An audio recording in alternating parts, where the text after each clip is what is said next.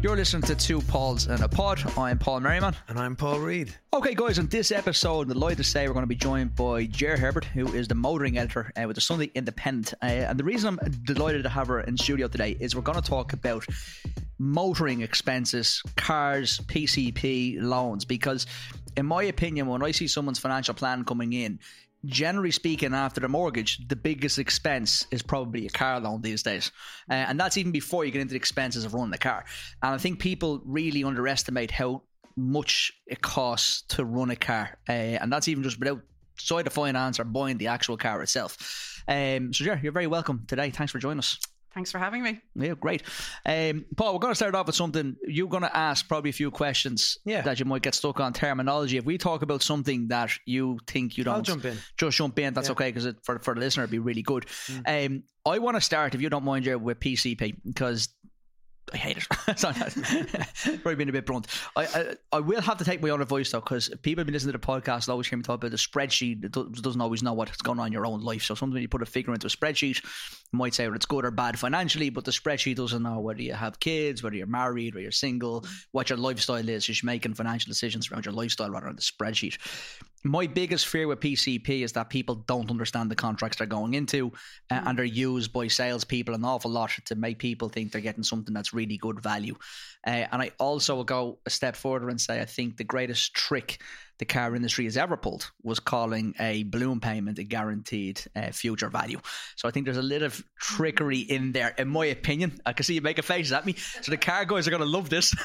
uh, so why don't we why don't we jump straight into you, the expert in this, and you give us your opinion on PCPs, and we have a bit of a chat about it. Yeah, okay. Do you want me to explain first of all what a PCP is for I'd people love who that. don't? Okay, uh, Paul's looking confused. Yeah.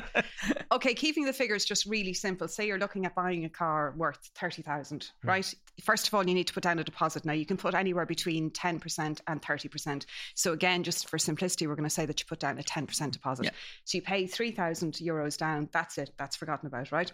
The dealer then says to you at the end of the PCP contract, which is usually about three years, the car that you are looking at buying now is going to be worth fifteen thousand. Mm-hmm. Right. So you forget about that fifteen thousand, right? So you have the thirty thousand minus the three thousand that you put down as a deposit, minus the fifteen it's going to be worth in three years' time, and what you're left with is twelve thousand. Twelve thousand. Right. That example. Yeah. And that's what you're going to pay back over the next three years, monthly plus interest. Okay. Okay. Now, at the end of the three years, you've got three choices. You can hand back the keys and say, really enjoy that, but I don't want to know anymore. Thank you.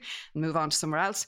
You can roll on to another PCP. Now, if it turns out that the value of that car is actually more than 15,000 and it's now worth 17,000, you can take the 2,000 equity and use it towards a next one. deposit for your next one. Okay. And that's the ideal way PCP works.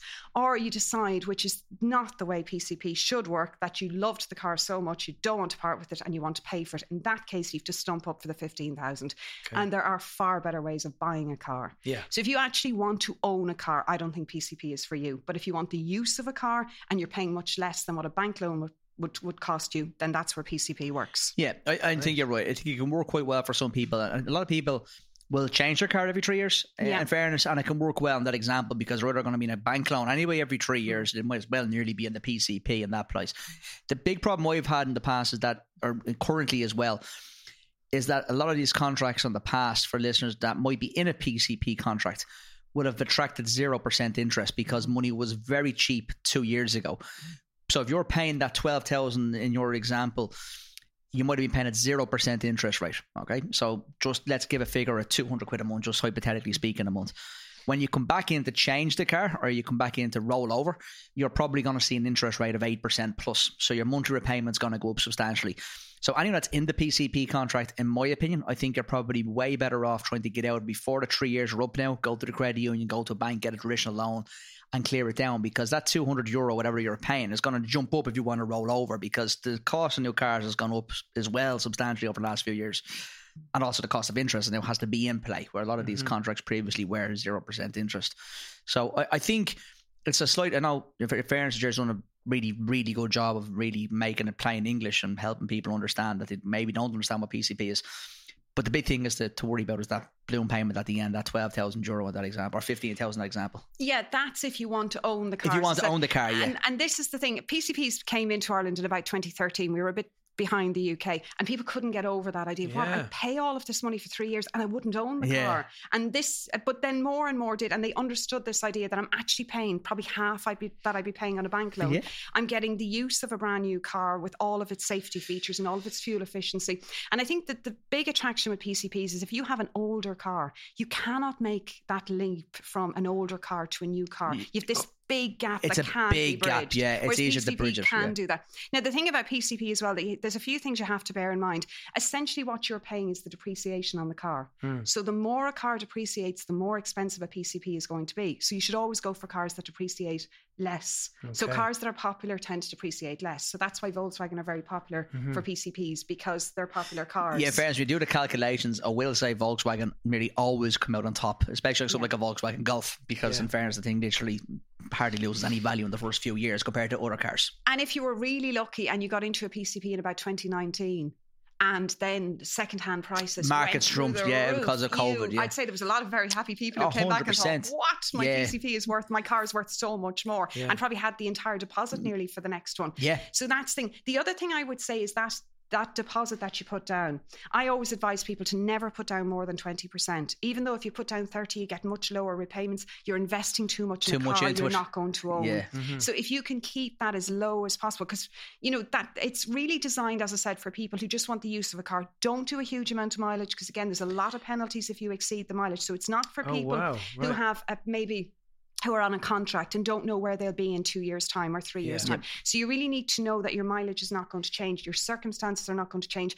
And the other thing, Paul, that I think that it's it's a safeguard against what you're talking about is you ask for the total amount of the finance is going to cost you. Yeah. You don't get fobbed off with, well, it's going to cost you three hundred a month and three hundred a month, and then you raise to three fifty. So you think that fifty is not a huge amount for yeah. the Yeah. extra, you know, the leather seats and whatever. No, think about the total Cost. cost of finance, and then you won't get swayed. Yeah. Never do a deal based on monthly repayments. Yeah. I think that's the biggest thing, though. And like I said, look, it, everyone buys and spends their money in their own way. And I love cars, as you know, Paul. Uh, I'm a bit massive obsessive. I love cars, and I, I've got a few cars. So I, I Got a I'm, few. Yeah, yeah, This yeah. has a yeah, just to throw it out there. So I'm not ditching people buying cars. I just think there's better ways to buy. And you've already said this, I'm probably a PCP contract, but I do think um, it is important that you don't look at the cost when you go out by drive by the Volkswagen or the Toyota, wherever you're going. Drive this car from 200 quid per month or 250 euro per month. There's a total cost of interest and everything. There's a lot more that has to be considered in taking a PCP contract compared to just a monthly Yeah. cost that they'll put on the on, on the windscreen to attract you in. The other thing as well is those really cheap prices they quote are always based on a 30% deposit. And as I said, nobody should put down a 30% deposit because There you go. I didn't know that. No, there you go. Wow. yeah, they're always the cheapest. The Course, cheapest because- course they monthly would is be, the yeah, highest yeah. deposit. Ah, yeah, and the lower spec as well. Yeah. I've seen that before. So you go in, you're getting your okay. leather seats and everything. Yeah. your 200 ends up being 330 or 350 and in you that think, example. ah, sure, it's only 130 more than the ad. It's fine. But Yeah. when you look at how much that's Yeah. Well, costing over you three over years. three years, Yeah. that's a lot of money. So that's the thing you have to bear in mind. So there's there's a lot of things to consider. What I will say though is you're very right. One one thing you've said, and I probably didn't consider myself, truth be told, is that that person that has that older, more uh, less econo- economical vehicle, that it's easier for the to, to bridge that gap. Yeah. So you can now get into maybe a hybrid or an electric car or something that's way more efficient fuel wise Yeah. and safety wise. You have to Mm. put a price on the safety element of these as well. Um, And so what are so you have the PCP. So what what other way would you suggest? Cash. If you- yeah. Yeah, well, I was gonna ask that. Under the bed, yeah. Yeah. If, if you have that. Yeah, the of other thing is just the traditional, I suppose, the credit union loan or the bank loan. That Yeah. really is how people um how people still finance their car. Okay. But again, I think that's the mindset that goes, I want to run this car into the road into the ground. You know, I want to own this car forever. Forever, Then yeah. that's that's what you should do. yeah. Um, and then I suppose the thing about it is as well, if you get a bank loan, you own the car from day one. So if your circumstances change, you can sell the car. You, Yeah. you know, PCPs are actually they, they appear to be quite flexible um, payment options, but they're not. They're quite rigid when you get into them. And they, Restrictive, yeah. yeah. so you that's why I always advise you have to do low mileage. You have to know where you're going to be over the next three years. Your circumstances aren't The going low to change. mileage is interesting as well. Yeah. There's a service thing as well on. So if you do damage the car or crash the car, you have to go back to the same. So you can't get it done by the local guy down the road because you don't own the contract. There's, there's just a few small That's print it. things that need to be very wary of. yeah, because it's all about preserving value. Value, yeah. because basically the, the car company or the car dealership still own the car. Exactly. So they want that's why they want to keep the mileage down. Yeah. Mileage is one of the biggest biggest biggest factors in value. Yeah. So if you can keep the mileage down, you can keep the servicing. You're you're maintaining the value in that car. So that's what it's all about. So, Paul, maybe that uh, some of the value point of view. Let's say you go out and you get somebody rares into the back of your car, Mm. And you're driving an Audi, uh, and you go into Audi, and they say it's ten grand to fix it, but you know a panel beater, a mate of yours is going to do it for four grand. You can't give it to the guy for four grand. You have to give it back to Audi garage. In that example, because they want to make sure it's prepared by Audi and it's up to standard, which is obviously fair because they Yeah. practically have the value in that car booked in. Okay. So there are things that people don't necessarily know about um, when they're going in for these contracts. and that's something I mean they would probably sell in in the, in the reverse of that, where you they would say, "Oh, we'll service it for you." So that's you know, but not knowing that, yeah, Yeah. if it's just a small little dent, it might actually cost you more. Mhm. And what about car finance? How do, how do you feel about that? It's essentially the same as a personal loan. So you might get that directly through the dealers, but what the dealers are doing is dealing with the bank rather Ah. than you. So it's it's the same option. So again, these are great if you want to own Yeah. the car at the end. As I said, the PCP or the um, is really just for people who want the use of a car for three years, but as a result, you're paying much less. So you have to just decide: do you have the finances to you know to pay Hmm. over a couple of years for a car and own it? Because it will cost you more monthly to own the car to buy the car outright than it will with a PCP. But I think the pro about that approach, Paul, is that if anything goes wrong, job wise, economy wise, you've got a f- three or a five year old car. Mm. That's probably going to go for the next 10 years or 15 years. Where in the Mhm. PCP, you're left at the end with either having that balloon payment to pay off or to go and find a new car again. So it, it does cost more on a monthly basis, but at the e- it's kind of, I'm not going to say a safer way, but probably just in case something was to go wrong. Um, and unfortunately, we have seen, and I'm not just saying this, I have seen a couple of examples of people that have been in PCP contracts uh, on quite high value cars that have been involved in the tech industry in various different, you know, unfortunately, few job losses, few redundancies. Uh, and they're in a situation where they don't have the car to give them the car back and they haven't got the luxury of a car after paying for something for three years because, as Jared rightly pointed out, it's not your car.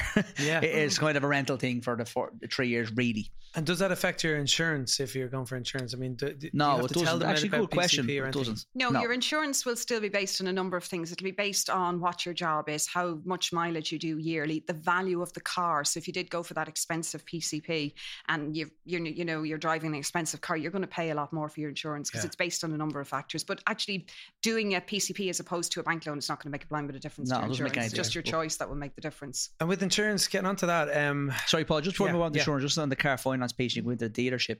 If you are looking at getting a traditional car loan, personal loan, whatever you want, outside of PCP, you need to get finance for the car. Shop around. So, you know, Jersey mentioned this for a while, but it's the credit union, the bank, um, and not saying all the time, but most of the times are a little bit more less expensive than the car dealers themselves because there's commissions and there's various things added on Yeah. uh, in the car dealerships. Now, not saying all the time, but sometimes there are. So just Yeah. Just because you're going into the car garage, don't just take what they give you. Just shop around like anything you're doing financially wise. yeah, Um, ring your own and don't just go to your own bank. You know, if you're a Bank of Ireland customer, you can uh, you're allowed to ring AIB. that's something a lot of people don't do. No, though. they Yeah, don't. yeah. They don't Think, at all. Oh, So- my money's in this bank, therefore. Yeah, Yeah. are they going to are they going to look after me because I'm an existing client? They don't. So No. uh, really, just shop around uh, and just ring a few places or go online and put in twenty grand or thirty grand, whatever your budget is. See what the repayments are, and that total cost of interest is really what you're looking for over that period of time. Yeah, and look at that APR figure. The lower Yeah. that is, the better the deal you're getting because that's the actual cost of the finance, how much it's costing you. So yeah, absolutely shop around. Just on the cost of insurance in Ireland, it is a major talking factor with anyone I know that is trying to get insurance. First of all, uh, uh, as an actor, cannot get insurance. you can't. But you know where that is? So this comes down. So my, I started my career uh, before I moved into Irish Life in Royal Sun Alliance, actually just across the road from where we're recording here, where the Ivy restaurant is now, Mm. uh, above there in the motor department, where I used to just answer calls with people looking for quotations uh, Okay. back in the day. But if you're an actor uh, or you work in the stage kind of environment, Mm. it's because you're driving home later at night, uh, and that's the underwriter's view. Is that you're Sorry, no, yeah. and clearly on yeah. drugs. Yeah, yeah, yeah. just high from your just high from your performance, yeah. Yeah, yeah. No, but seriously, it's it, they, they the underwriters take all the various Mm. risks that the general public wouldn't even think of. You wouldn't think about that as an does actor. that, does that count though for bar staff and stuff? it does. Bar, Yeah, bar staff, yeah, yeah, journalists, Journalists? yeah, Yeah. yeah, Because we drive antisocial hours, very same thing. yeah, So, yeah. yeah. So yeah, they're all factored in. But yeah, so as a journalist, I'm sure can get insurance, as in like can pay. They probably pay a bit more and stuff like that. Oh, you can get them. You can always get An them. actor, you literally cannot get it. But oh, you you can't. can't be refused insurance Yeah. if you go. What is it? to Three. More than three? Yeah, yeah the then you third have one has to to. be. has to- you have to go back to they the first person. Yeah. Yeah. they could offer it at six thousand a year or yeah, something see, like that's that. what but it you is. ha- yeah, yeah, yeah. you yeah. do legally have to be offered Yeah. insurance. Well, that's what I mean. Like they just go, Yeah. yeah, yeah, just pay the same price as your car. What? Anyway, you need so to get a job as a librarian just one day a week know, and then yeah, just you yeah. know, be insured as a maybe as a librarian. podcaster. There you go. Am I a podcaster now? We'll see. We'll see. See how this episode Listeners, goes. yeah, yeah, exactly. Jerry, you can tell him at the end where you think he passes Yeah, yeah. podcaster. We'll have a poll as well. Yeah. Anyway, um, so with the insurance, so yeah, I mean, do, yeah, shopping around, obviously, like as you said, with anything financial is a good thing to do.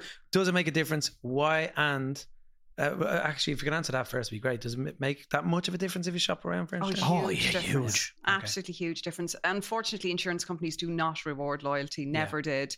So you're better off even just taking an afternoon off and just, you know, if it's whether it's online or ringing them or whatever. And even if you don't want the hassle of actually changing your insurance company, go back to them and say, This is the best I got. Can you match it? Yeah. So it's definitely worth it. The other thing I would say, and I used to give this advice, but it's kind of changed now, was that make sure you put a realistic value on your car. Most people Oh, yeah. overestimate the value Yeah. of their car, and insurance companies are really sneaky about this because if you overestimate it and you have a crash, they will give you the market value. If you underestimate it, they'll give you the underestimated because that's what you've paid course, for. yeah. But the thing is now, I suppose, with second-hand prices, gone Second-hand up so prices are high, kind of okay, but still, it's still It's still worth checking out though Yeah. that you actually have. I know so many right people amount. that underinsure their cars because they think they're getting one up over the insurance company, and it's just They're not. nonsense. Because again, Yeah. as Cher said, you're going to end up paying less. Yeah. Uh, but, but it is, it is funny.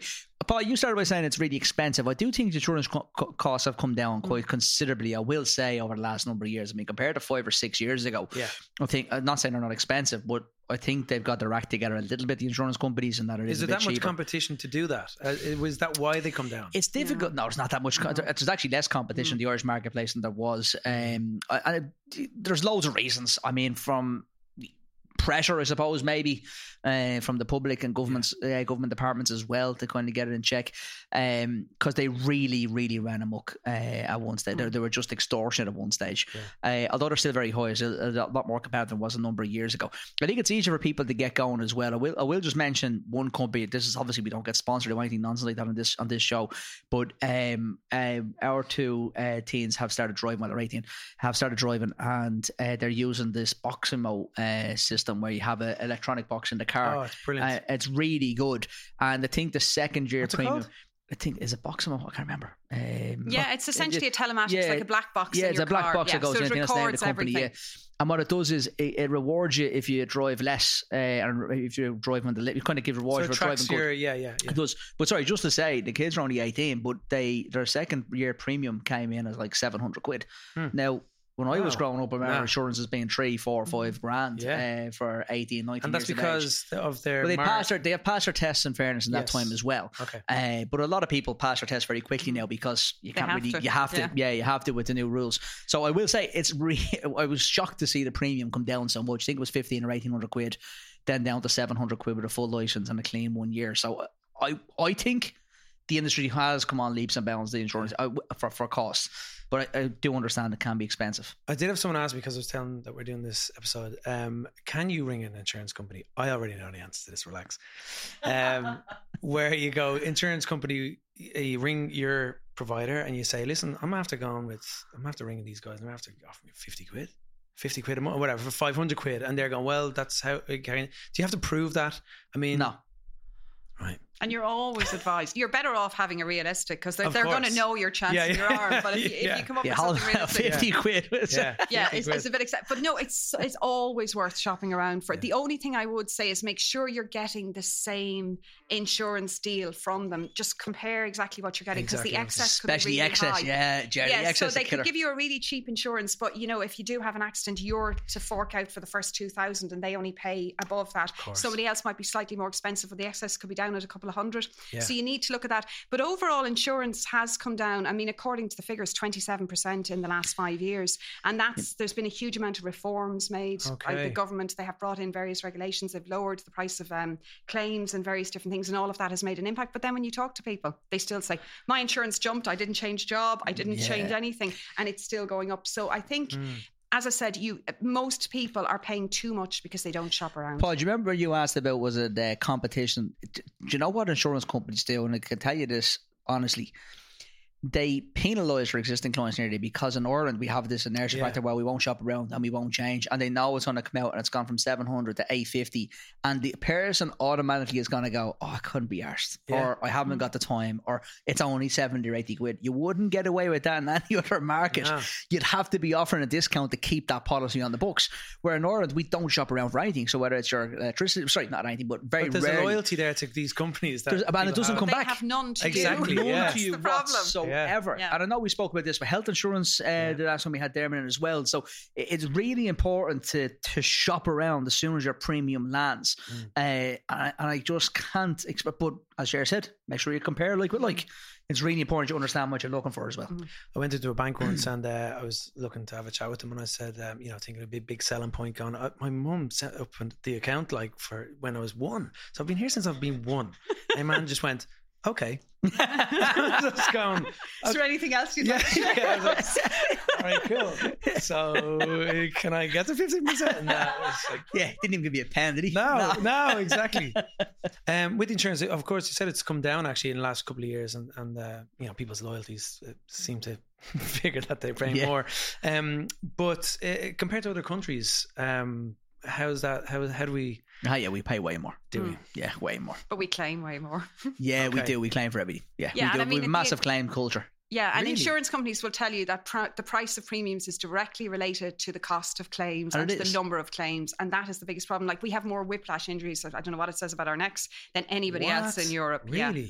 Really? Oh yeah, like it's ridiculously high. Like, and I think the average, I, I, I'm gonna, go, I'm not too sure on this now. It's about fifteen grand. I think, if memory serves me It correctly. was that whether it's come down because I know they put a cap on Yeah. those, and maybe it's been reflected now, but it certainly was that. So it was had, 15 you know, and the UK was like four or five grand Yeah. for a whiplash claim like so it's completely dis- dis- disproportionate so that's why they'll say that, that, that the, the insurance premiums are much higher and it is a direct correlation to the claims it has to be because they have to pay the claims Yeah, of they have to have yeah. reserves in to pay the claims as well it's actually really difficult to run an insurance book especially in, a, in an economy like this one where you do have a higher claims culture because Yeah. you don't know what you're insuring against really so it, it, it, it's all statistics it's, it's really really actuarially statistically I don't defined. know why. I thought we'd have a lower claim culture. I don't know Ah, why. no, It- no, I it's, just it's thought- horrendous. we, we we literally sue for everything. Yeah. I- oh Yeah. my god! Yeah, I thought the Irish were sounder than that. and I think we have this idea that insurance is just this, you know, it's it's it's nobody, no, it, it doesn't impact anyone Unless you need do it, you see. Yes. Unless Yeah. you need it, if you've never So, used if, it before. But if we, if you know, if we, you know, I suppose embellish an old claim there, that's not costing anyone. What they don't realize it's costing all of us. Yeah. Every- we are all our premiums go up because of these claims. And Yeah. you think I'll just slip in a, uh, you know, Remember they, somewhere. ran a, Yeah. they did run a very, very successful campaign years ago for people to basically rat each other out here. Do you Remember they had the adverts around saying if somebody oh, has like a brace on them and they're playing football still, that you'd ring and rat people out But they're because it gone was cause skiing. Yeah. yeah, or they're gone skiing because and there No was a massive billboard campaign mm-hmm. and trying to give you the free phone number to ring and in case you had anybody that you knew that was doing a fraudulent claim because it impacted everybody. Can you imagine you rang that number and your man just got the other end of the phone and goes, You're rat. I know where you live. yeah, yeah. that was it. Like just to catch you. Rats out everywhere. Rats out, just to catch the rats. Uh, but sorry, it is a big it it is a big issue, Paul, here compared to other countries, Wow. especially in the EU, and especially if you look at our neighbours in the UK. Uh, it has got a massive um, an implication um, on the insurance premiums. Okay. Okay. You mentioned you've two teens there. Is it expensive for them to be on the road these days? I think it's about. I think sorry, an average studies are saying it's about seven or eight hundred quid to start learning the drive because you have to have your tests. Or sorry, you have to have your uh, ten lessons uh, done. This, approved. is this a 12 new thing? sorry, twelve lessons. Yeah. uh, Twelve. Sorry, Is that 12. new? No, it's been in since Ah. 2011, but there's still people who are on learner permits who got them before that. I know it's hard to believe, but there's a phenomenal amount of people who stay on learner permits. Yeah. Oh, Um, and they don't time. have to do those. Yeah. But anybody who has a learner permit since I think it's April 2011, you have to do the 12 lessons. 12 and mammy lessons. or daddy can't, you know, teach you to drive. You actually have to do it with a proper authorized driving instructor. Wow. Okay. So you have to sign up and you do your 12 lessons, uh, and the the instructor won't let you progress past say week one or week two if you're not good at doing whatever's in the Hmm. Yeah, program. okay. Well, That's it's great. it's it actually genuinely I haven't had to do it and go through it. It's really good, brilliant. And they were really good drivers at the end of it compared to remember when I started driving, you could just jump into a car because your mum or your dad brought you to the local Yeah. car park and you spun around a few times. You, got That you could drive. You could drive. So it is really good. Uh, and then the driving test um, has the usual stuff with the queues and blah. But you have to you have to pay for that those twelve first of all. Then you have to pay for a car. Then you have to pay for the insurance. Uh, obviously, the usual tax and your fuel, etc. So I think just to even get up and running on the road, you're probably looking at probably five to maybe a 500 quid to a grand all in. Um, and yeah, so it, it is expensive to get started on the road. The other thing they have these days, which can be very frustrating for parents, that they, when you pass your, when you do those 12 tests, those 12 lessons rather, you, you have to you can't drive on your own Paul so you have to drive Yeah. with somebody who's already qualified and Mhm. need to be qualified longer than two years uh, or you have to have it's the L plates and then even when you pass your test you have your end, plate, your end end, end plates, plates yeah, Um, Is that for new? so- for new Yeah.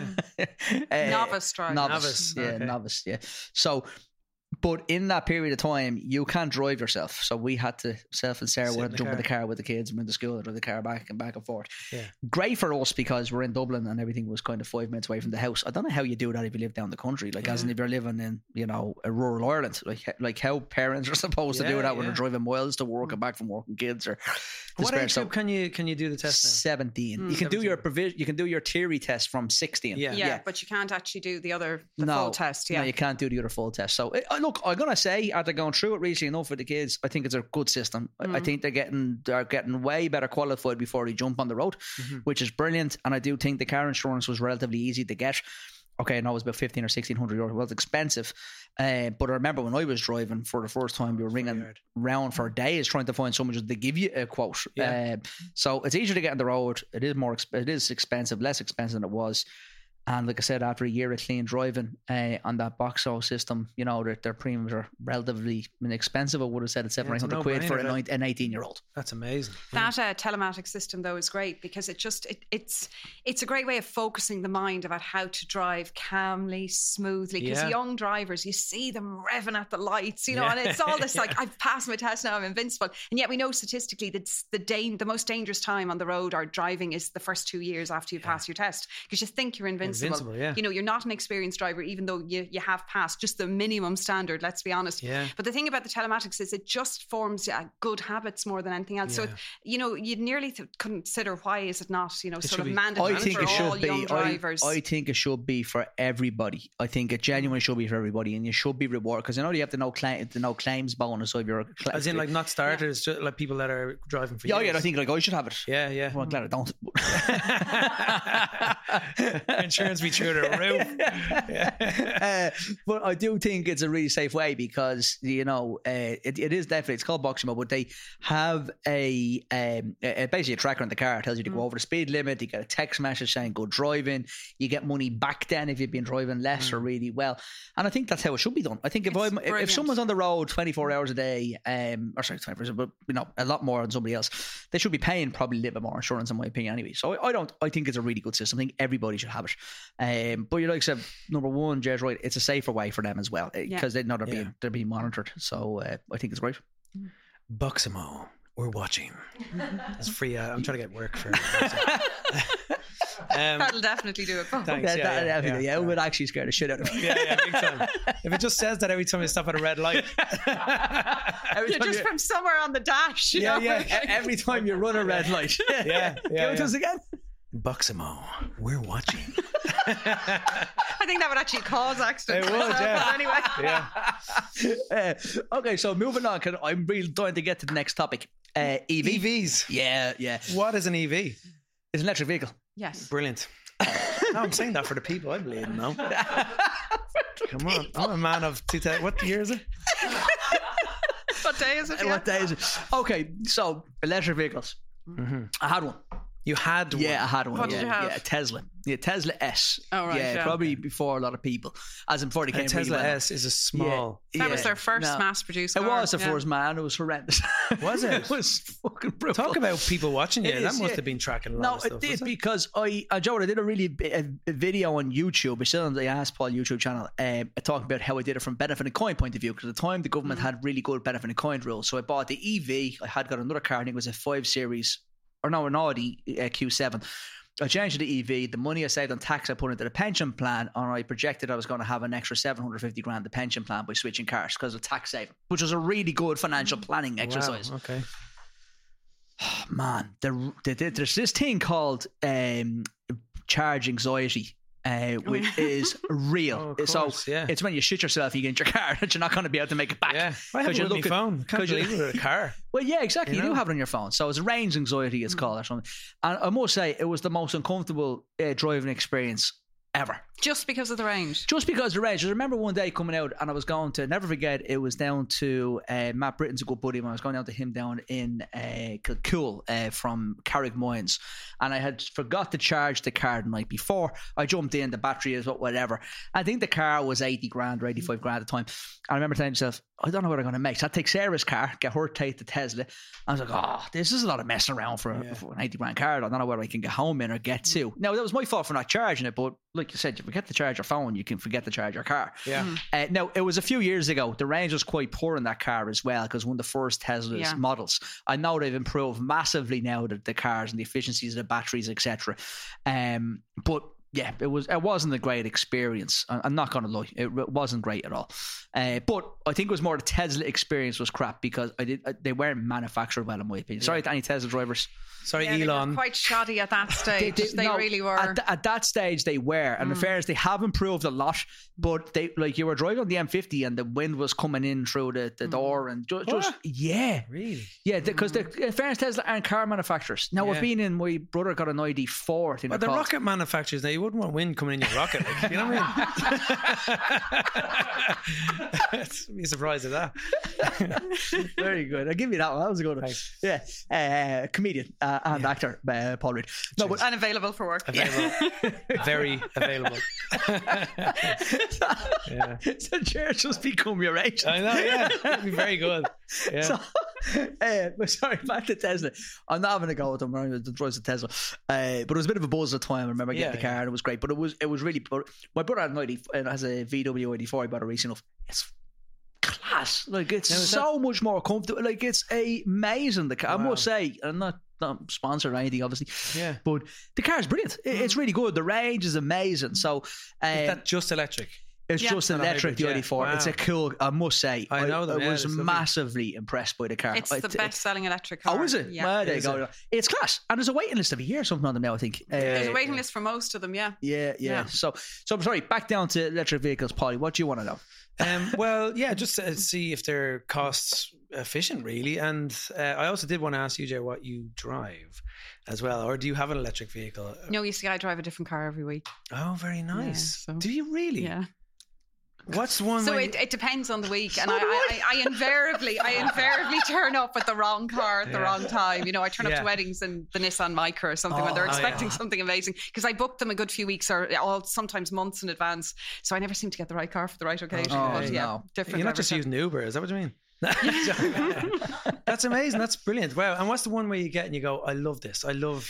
Yeah, or- best uh, are- car you've driven ever, and Are then you we're going to to go. say that? Are you- You're probably not allowed to say that. I, I, at this stage, there, I, I couldn't say that. If I won the lottery in the morning, I'd have a dream garage, but I certainly wouldn't have Yeah. one car in particular that I'd have to buy. Yeah, And were you always- there's- were you always the into dream, the dream garage Yeah. is right up my street now. Dream garage. Yeah. That's mad, yeah. Because uh, I I've never grown up with like a mad love of cars, but I really appreciate them though. I really like kind of I like seeing a good sports car and the usual mm-hmm. all that kind of stuff. But I'll be very vintage. I'll be mad into me like Beetles and my minis. I'm mad into mm-hmm. Mini Coopers. I've mm-hmm. always wanted one. I'm too tall and muscly, whatever. Um, no, but I'm too tall for them. I have sat in them and I'm like I don't feel Yeah, they safe. are mini, yeah. Yeah, yeah, they're minis, you know. Yeah. But um, Sarah had one. My wife had. I uh, love the mini. Yeah. the Cooper or the n- new version. No, as in like it was the- a few years, good few years ago, Yeah, yeah, eight yeah. nine years ago. But uh, yeah, wasn't a big fan of them. yeah, it doesn't. I don't feel safe in them, but they're. I like they look cool and stuff like that. And so, okay, you don't know what the best car is. You can't pick your best car, Ger. So, what's the worst car? You have to be able to pick. You see, again, I, I would moan about aspects of cars Yeah. um, rather than having a re. Uh, like, I'll tell you, my job has become harder over the last, I'd say, 10 years because they don't make lemons anymore. You know, they used to be a ah. car where you just go, oh, that was a disaster. Yeah. It just doesn't happen anymore. And there's so much safety and kind of standard equipment in cars now that there's very little difference between them. So it comes down really. I'll tell you what's become a huge selling point is infotainment systems and technology in cars. That's what Yeah, people really go into dealerships now and go, you know, what does this do? And self-driving features, cars that can park themselves. You know, that this is the kind of thing people want. It's less these days, which I find astounding about the driving. Mm. Yeah, yeah, that's- it's pretty is true. Crazy. You know, there was, and the sound of the engine that's gone now with electric cars. Nobody yeah. bought, you know, when you bought a BMW or you know with a V8 engine or whatever, and you listen to just that sound, Yeah. that's gone. Those days are gone now. People, I mean, they have to actually put artificial sounds in the electric 'Cause cars so now. quiet. Yeah, it's mad, isn't and it? also Yeah. for safety, just to alert. Because when I Yeah. first started driving electric cars, they didn't have any noise. They'd have tire noise, but that was it. And if you drove on a quiet road up behind People would like a walk cyclist, out, or, yeah. yeah, they wouldn't hear it. So they had to do that. So the whole kind of selling experience and the whole, I think, experience, it's become far more about the, you know, the technology and the infotainment in this car Hmm. rather than just the driving experience. So it's it's very strange, really. Okay, yeah, very good. That's a that's that's that's interesting to say the least. Yeah. I'd have a lot of cars. Eh? You would? You would? yeah, but won't call them out. Um, back to EVs. Let's talk Yeah. about EVs again and the uh, how you know from a cost saving point of view. What's your experience in these at the moment, Joe? What the feedback you're getting, or from either from the manufacturers or people driving them, or your own experience? Okay, I suppose the thing about it is there's still a price premium to be paid Mm. for an EV. So if you go into a dealership and you're looking at a similarly sized petrol, diesel, and electric car, the electric car is going to be more expensive. Now, obviously, the running costs are cheaper on an electric car, but it really does depend on where you're charging the car. Yeah. Yeah. Now, uh, they reckon about 80% of people charge at home or in work. So if you're charging at home, get a smart meter, you can really make a saving. But the charging network, the public charging network, has got much more expensive in the last while. While electricity prices have gone up generally, they've Mm. Yeah. gone up. And even the ESB, you know, the, Well, they they've had started two increases. practically free, weren't they? At the very They were, beginning, they were pra- like anything, practically free. Yeah. And then once people start converting, they start putting the prices up at them. Yeah. You know, so it, it is a shame they haven't done enough. I don't think to encourage people because the, the cost was really going to be the biggest impact here for people, in my opinion. Yeah. Yeah, cost is the big thing, and range, as you say, it's still there. I mean, the newer cars have anything between 400 and 500 kilometres range, so you shouldn't be panicking. But at the same time, it's those long journeys across the country where you find there's pockets of places in the country that are just don't have fast Yeah. chargers. There's lots of chargers, but they're those. You know, take a few take a hours. long time, yeah. You need the fast chargers. Now, the plan is to invest 100 million in it, and they're going to have these super, super fast chargers every 60 kilometres on the motorway. Wow. If they did that, it'd be brilliant. You Yeah. just would not have to worry anymore. You'd pull in. I think they do about 100 kilometres in six minutes. So, you know, you'd clock up, Wow, ah, you'd be that's fine. Yeah, grab a minutes, cup of coffee, yeah, you'd whatever, and you would be fine. But they're not in yet. and they won't be for some time. Sometime. I No. think 2025. Yeah, you'll be in a the- yeah. spaceship by the time. There was you're- also a concept to have uh, a road in Sweden, uh, which was Yeah. self-charged. You see that with the road itself, Yeah. you charge the car as it goes. Yeah, there's Yeah. all sorts of things, and there's Yeah. things about like the, these kind of panels that you drive over Yeah. at night and they charge your car. Yeah. And that But would stop you forgetting moment- to charge your car, which is a cool idea. But you see, I think what we need to do is we just need charging points everywhere. Everywhere. So when you go to the cinema, even if it's two or three hours and it's a slow charger, you're still Yeah. adding to it. When you Charge, go to the yeah. restaurant, so we just have to have them everywhere and a mix of chargers, some fast, some slow. You know, if you're in work for the day, you can have a slow, a slow charger, yeah. It's perfect. So there is a role for all of those, but the high speed Actually, you're ones right, you're have never- to be on the motorway. You're dead right. I never thought about that. There is a role for even the granny charger Yeah. and the, the, the slow, medium, and the fast charger because it's it, it's it, it's it what makes, your needs are at the time. And if you have Yeah. a couple of hours, or if you're going, you know, and if you're going to the cinema and you come out and it's put an extra 60 kilometers on your car, great. You're just getting home. Yeah, that's yeah. fine. So it's it's that we need all Yeah. of those, and then I think the mindset about oh, I'm going to run out of charge it won't exist anymore. But I- we need to move towards that. I do think I do get like I said I had this range anxiety myself on drove one and it's real but I, do, I, I heard someone say the other day that I know I was like no I wouldn't buy an electric vehicle you know because like, you couldn't get to Galway and back I was like when was the last time you drove to fucking Galway Yeah. Ne- and when are you planning to drive to Galway Yeah. never but if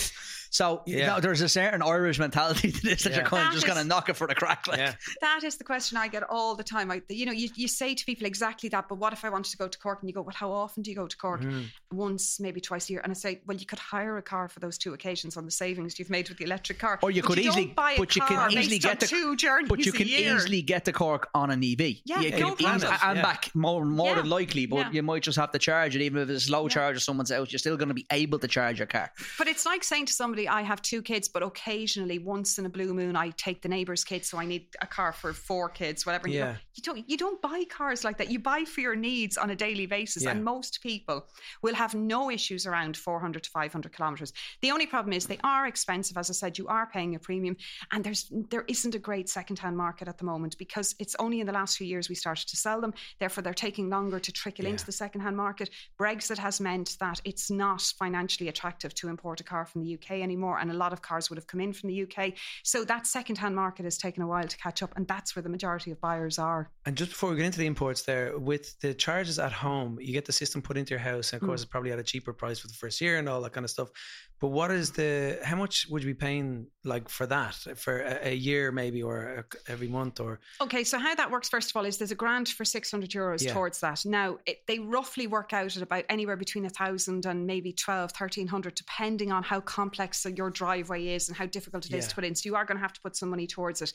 Then the thing is, it depends on basically how you use electricity in your house. The best way to do it is to have the cheapest rate at night, so how to have a smart meter. And if that's the case, um, the AA did work on this, and they came out with figures that if you did 1,700 kilometres a year, you might be paying 400 and something a year to charge it. Now, having said that, if you're charging on the public network, it would cost you over 2,000. So, like, it makes a huge difference where you're Huge, yeah. charging. And it's one of the reasons why when people ask me about buying an EV, if they haven't got a driveway that they can install a home charger, I often tell them not Oh, to you can't. It's because apart from just the convenience and just knowing you can charge it home, it's the cost factor. Yeah. Now there are grants for apartment dwellers and there are systems that are in place at the moment for people who live in terraces that local councils can provide it, but you'd still need to work out how Ah. cost effective that is. And also I, I would find the whole reassurance of being able to charge at home one of Mm-hmm. the big, you know, selling aspects. So you do have to be careful about the cost. I think you really need to have a charger at home. You have to be I able to so charge your too, car yeah. at home. Otherwise, it's pointless. In my opinion, genuinely, Yeah. it is. It's going to cost you too much money. It's too much of an inconvenience, in my opinion. Mm-hmm. Uh, one or two people might make it work, but on average, I think it's too much of an inconvenience. Uh, before we move off from this as well, just from a financial planning point of view, I mentioned earlier on that the BIK, when I bought the Tesla, uh, there was a BIK advantage to it, and that the revenue, first of all, when they brought this out, if you had a car, so if you have a company car, your, your provider, your employer provides you with a car, rather, uh, you're going to be charged what's called the benefit in kind tax, which is based on the original market price, your value of your car, how much you drive. Um, they did waive it initially for all electric Mm. cars, and then they copped on. A lot of company directors were going to go buy Teslas, and yeah, yeah, yeah, hands up. Um, so they reduced it down to fifty thousand euro. Mm. But back then, you couldn't really get an electric vehicle for fifty thousand euro from a kind of original market value because they were really the Teslas, and there was there wasn't much of a marketplace. Now you can. So the ID4 and all these kind of cars are priced in around the fifty grand mark. However, revenue again have changed. So from January 2023, they brought in from benefit in kind and company cars uh, will be calculated in relation to the reference of the CO2 emissions as well. So it's becoming, I think, if we really wanted to make a difference here from an EV point of view, I think the revenue should go back and just get rid of BIK on electric vehicles mm. because that would just make a massive impact on, I think, from a, a kind of a, a financial point of view for people, obviously they have more money in their back pocket if you have a company car not paying BIK, uh, but also from the CO2 and emissions problem that we have in this country as well. And I just don't understand why they reversed the decision back. Sorry, I do for money, but uh, I think that's the obvious thing to do. I think the biggest Yeah. the, the biggest solution here, the biggest impact would be made because the amount of people that drive company cars and could easily be in an electric vehicle, they should be rewarded for doing that rather than being Yeah. penalised. Uh, Yeah, no, it was a ridiculous decision, and it's completely gone by what is it, twenty twenty five? yeah, by 2025, because ceased completely, yeah. Yeah, because the two, I mean, the, the two areas we should be targeting are taxi drivers and fleet drivers. Yes. they contribute the most amount of CO two because they're on the road Mm. more, and they and there's been huge efforts to get taxi drivers into electric cars, and there's Mm. huge grants for them. And then at the same time, we curtail the grant for the fleet first, owners. the first Tesla I was ever in Amsterdam and Holland they all drive Teslas, and that's gone back. I think it was seven, eight years ago. Uh, got Amsterdam Airport, jumped in. It was a Tesla, brand new Tesla, Mhm. and the government were supporting the taxi drivers to buy the Teslas. I thought it was a spaceship. I never seen. that. I remember, remember Yeah, the yeah. I've never seen anything like this in my life. Yeah. It was so cool back then. But uh, yeah, they, you're right, uh, Jerry. They, they really crazy. incentivise the taxi drivers, and, they all, and as well as it looks cool for the city as well when everyone's Yeah. driving that kind of Totally. formatted kind Yeah, of yeah. cars. But um, it's such a shame they have they've taken the the, Yeah. the, the, the, the, the benefit in kind away. but it's like the grant being reduced in July. yeah, like they're taking the, the grant has been reduced from 5,000 down to um to 3,500 there's 1,500 off it as a result it's the lower end of the market that's, That's going to getting be the penalised, most yeah. Yeah, exactly. What- and they're you know the car the, only in the last while especially with Chinese entrants have we had cars that are sort of 27 28,000 that a family could Yes. buy so if you suddenly put 1,500 more on those that's huge Yeah, just the in- imp- whereas the 55,000 can absorb that they're not going to enjoy it they're not going to like it but, But they they can, can, absorb yeah. it a much better than the lower end so this idea of just this blanket 1,500 reduction is insane because you know it's the affordable market where we really need yeah, people to couldn't get agree, into. couldn't agree anymore. That brings me into the im- imported cars. Then I mean, is it more f- benef- beneficial to get an imported car or not? no, Or No. no, it's a nightmare getting a imported car because you have to pay your um the VRT. okay, Uh, so the VRT is an absolute kicker. So I think people can sometimes look abroad, maybe especially in the UK market. They look at the UK market, see a five series for maybe ten or fifteen grand cheaper here. you import it, you get it with customs with a VRT charge is about And then remember, expensive. since Brexit, you have to put VAT on top VAT of on that top as of it well, as well, and yeah. in some instance, customs duty of Mm. another ten percent. Yeah. So basically, imports have gone down since 2019, which would have been pre-Brexit, about 69 percent. Now, there's been a few more Japanese imports coming Yeah. in, Yeah. but they don't plug that gap. So No. really, the UK was a huge source for both dealers as well as private Yeah. Huge, buyers. Um, now there there could be a change coming. The Windsor Agreement, which was a, um, an addition to the the Northern Ireland Protocol, will mean that it looks like that um, you our southern dealers will be able to claim some of the VAT back, so they in turn can pass this um, on to Okay. Onto their own um, customers, but that's not likely to come until about August. It's about 16% is what they can claim back. How much of that they'll pass, pass on. there's And it's still going to take a while for that supply But issue, didn't even do- with that, that to, didn't, to that didn't do any favors with the supply of second-hand cars in this marketplace Yeah. either, uh, especially since 2019 because the supply chain being distributed dis- disrupted for new cars. Yeah. Um, so yeah, look, it, it, it, it's it, it's a really a really strange market as opposed to imports. So I wouldn't be interested in, in them. It doesn't from uh, you're not going to save money by importing Yeah. a car. Not a hope.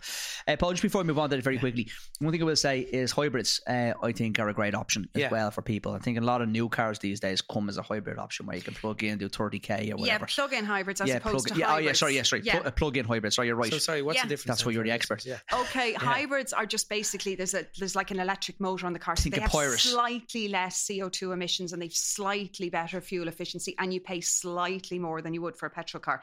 But plug-in hybrids are different. They actually have some see it the best of both worlds, others see it as the worst combination because you have the two. So you basically have an electric battery and you have a petrol. Normally, petrol you can have diesel um, plug-in hybrids, but they're pretty rare. So you have a, the, the reassurance, I suppose, of a petrol engine if you run out of range.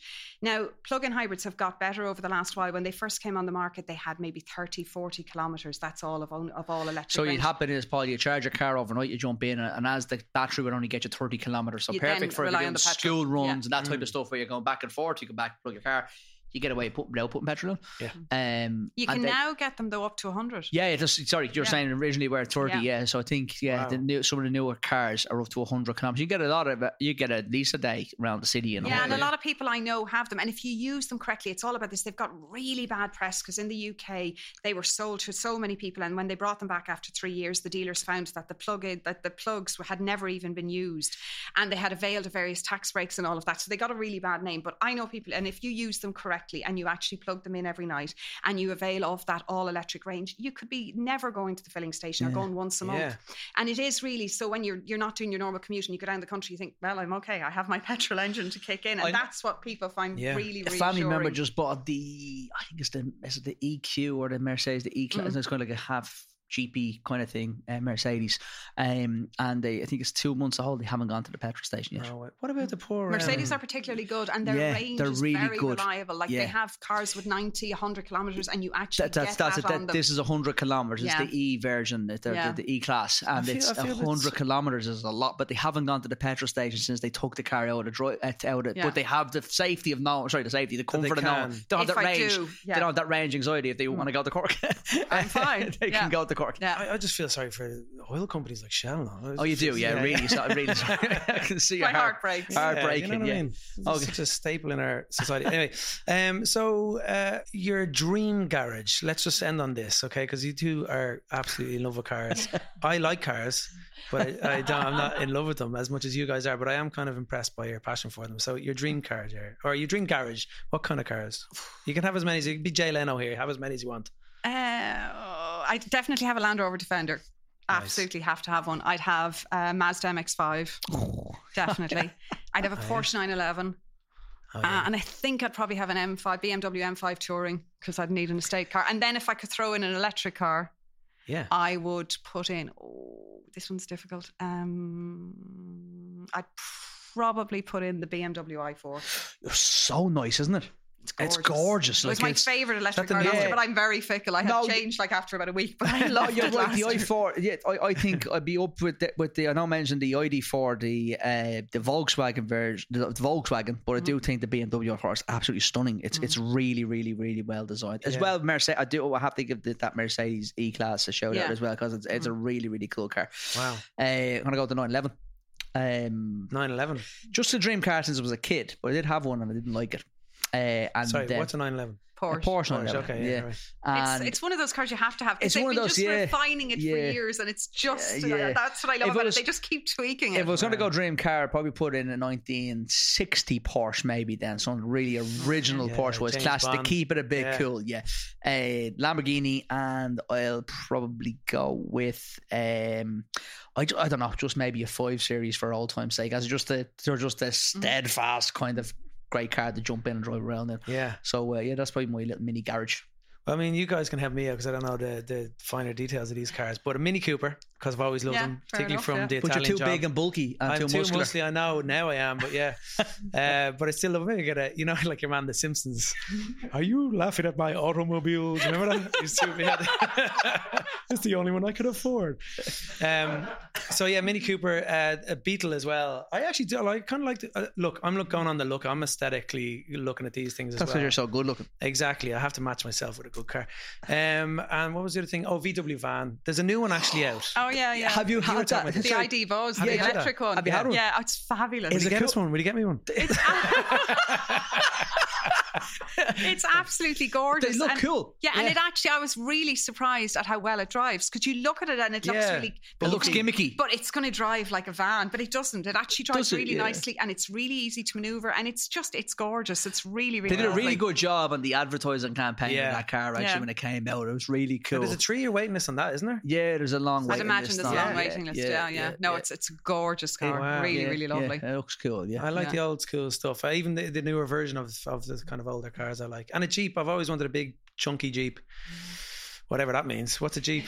Get yourself a Defender. I'll get a You get Defender. to yeah, go Defender, it yeah, sounds cool as well. yeah, Yeah. yeah, it does. Yeah, With No, a it's- yeah, snorkel, you know? Yeah, Yeah, yeah, yeah. snor- yeah, you're right. An old Defender would really suit you, Yeah, it Yeah. would. especially those muscles. Yeah. And then do a maintenance course because you'll break down a lot. Yeah. Oh, but is you'll be able to fix it, Oh, so yeah. it'll be fine. Yeah, so what you do before is go to FÁS and become a mechanic and Yeah. then get a Defender. Oh, do you know what I like? Uh, Is it called um, uh, uh, HRV? Is that a car? That is, Oh, that's it- a Honda. Honda. Yeah, yeah. I don't know why I've always loved them. I saw one the other Yeah, day. they're and I- absolutely dirt. Yeah, I heard they're not the best. Um, but I saw one the other day and I was like, Ger's oh, shit, that's staying the really always quiet here. Yeah, okay. Yeah, no offense to Honda. I mean, Yeah. are they listening? No. Um, great. Anyway, Jared, thank you so much. Not Jared, all. thanks. That was absolutely amazing and a wealth of knowledge. So uh, thank you. Thanks for your time and thanks for coming to see us. Thank you for having me. Very welcome. Thanks for listening to the Two Pauls of the Pod podcast. If you've liked what you've heard today, please don't forget to subscribe to more episodes. We'd love to hear from our listeners. So if you have any financial questions or if you have feedback from the show, just go to askpaul.ie or check out Paul's Instagram account on Ask Paul. And don't forget, you can find Paul Reid on Paulo Rito on Instagram. Thanks, Paul.